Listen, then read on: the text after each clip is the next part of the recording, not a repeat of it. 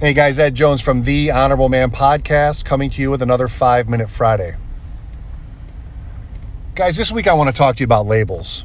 I want to talk to you about the labels people put on us from a young age and the labels we put on ourselves. You know, I have three children, and all of them will tell you that they're not good at math. And the fact of the matter is, they all could be good at math. They just don't find math interesting, or they've never had a teacher that has piqued their interest when it comes to math. It's just not something they've found enjoyable. And, you know, you know as well as I do that we gravitate towards the things we find enjoyable, and ultimately we become good at the things we find enjoyable. I was not a stellar student in high school, to say the least but I took college level English classes. I ended up graduating with an English literature degree because it's something I enjoy. It's something I enjoy. And I try to tell my children that the labels you put on yourself, you carry those with you.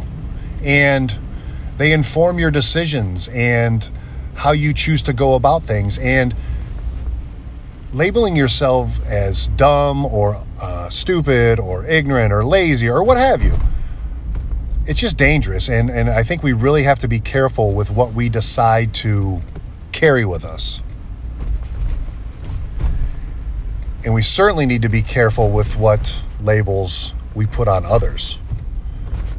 And most importantly on our children because I'm sure each and every one of us remembers something that one of our parents or an adult said to us at a young age that stuck with us, negatively or positively, and shaped the people that we are today. And I guarantee you, for the most part, if you go back and ask that person about that comment they made about you, they won't remember doing it. They won't remember doing it. They won't remember saying the thing that has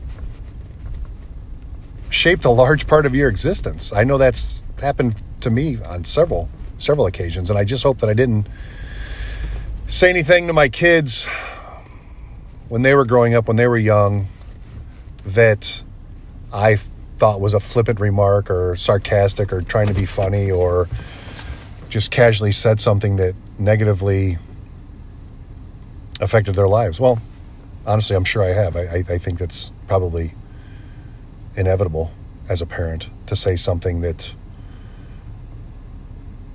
you think is, or you wouldn't remember saying that um, had a large effect on your, your children's life? Because I know my parents probably rem- wouldn't remember a couple things that uh, they said to me that have that have shaped me, or teachers, or coaches, or, or whomever. So, guys, let's be careful labeling others. Let's be careful carrying labels that people have put on us or that we've put on ourselves. I hate it when my kids say, I'm bad at math or I can't do this or I can't do that. It's it's it couldn't be further from the truth. It's just right now they haven't found those things interesting enough to put in the work. And uh,